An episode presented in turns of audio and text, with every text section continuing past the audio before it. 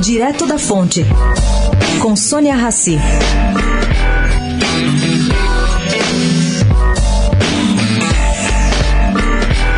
Gente, a tendência do Supremo Tribunal Federal é colocar em pauta para referendo todas as liminares concedidas em relação ao combate ao coronavírus.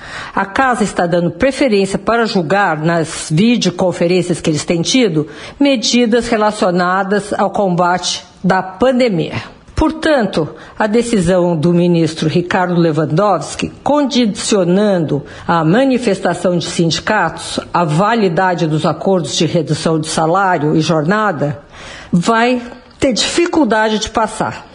Ela deve entrar em pauta o mais rapidamente possível e vai de contra, se contrapõe à decisão do Supremo quando o Supremo analisou a própria contribuição sindical.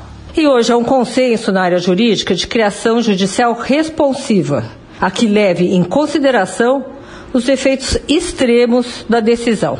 Bom, se for aprovada, vai levar muitas empresas a demitirem em massa. Sônia Raci, direto da Fonte, para a Rádio Eldorado.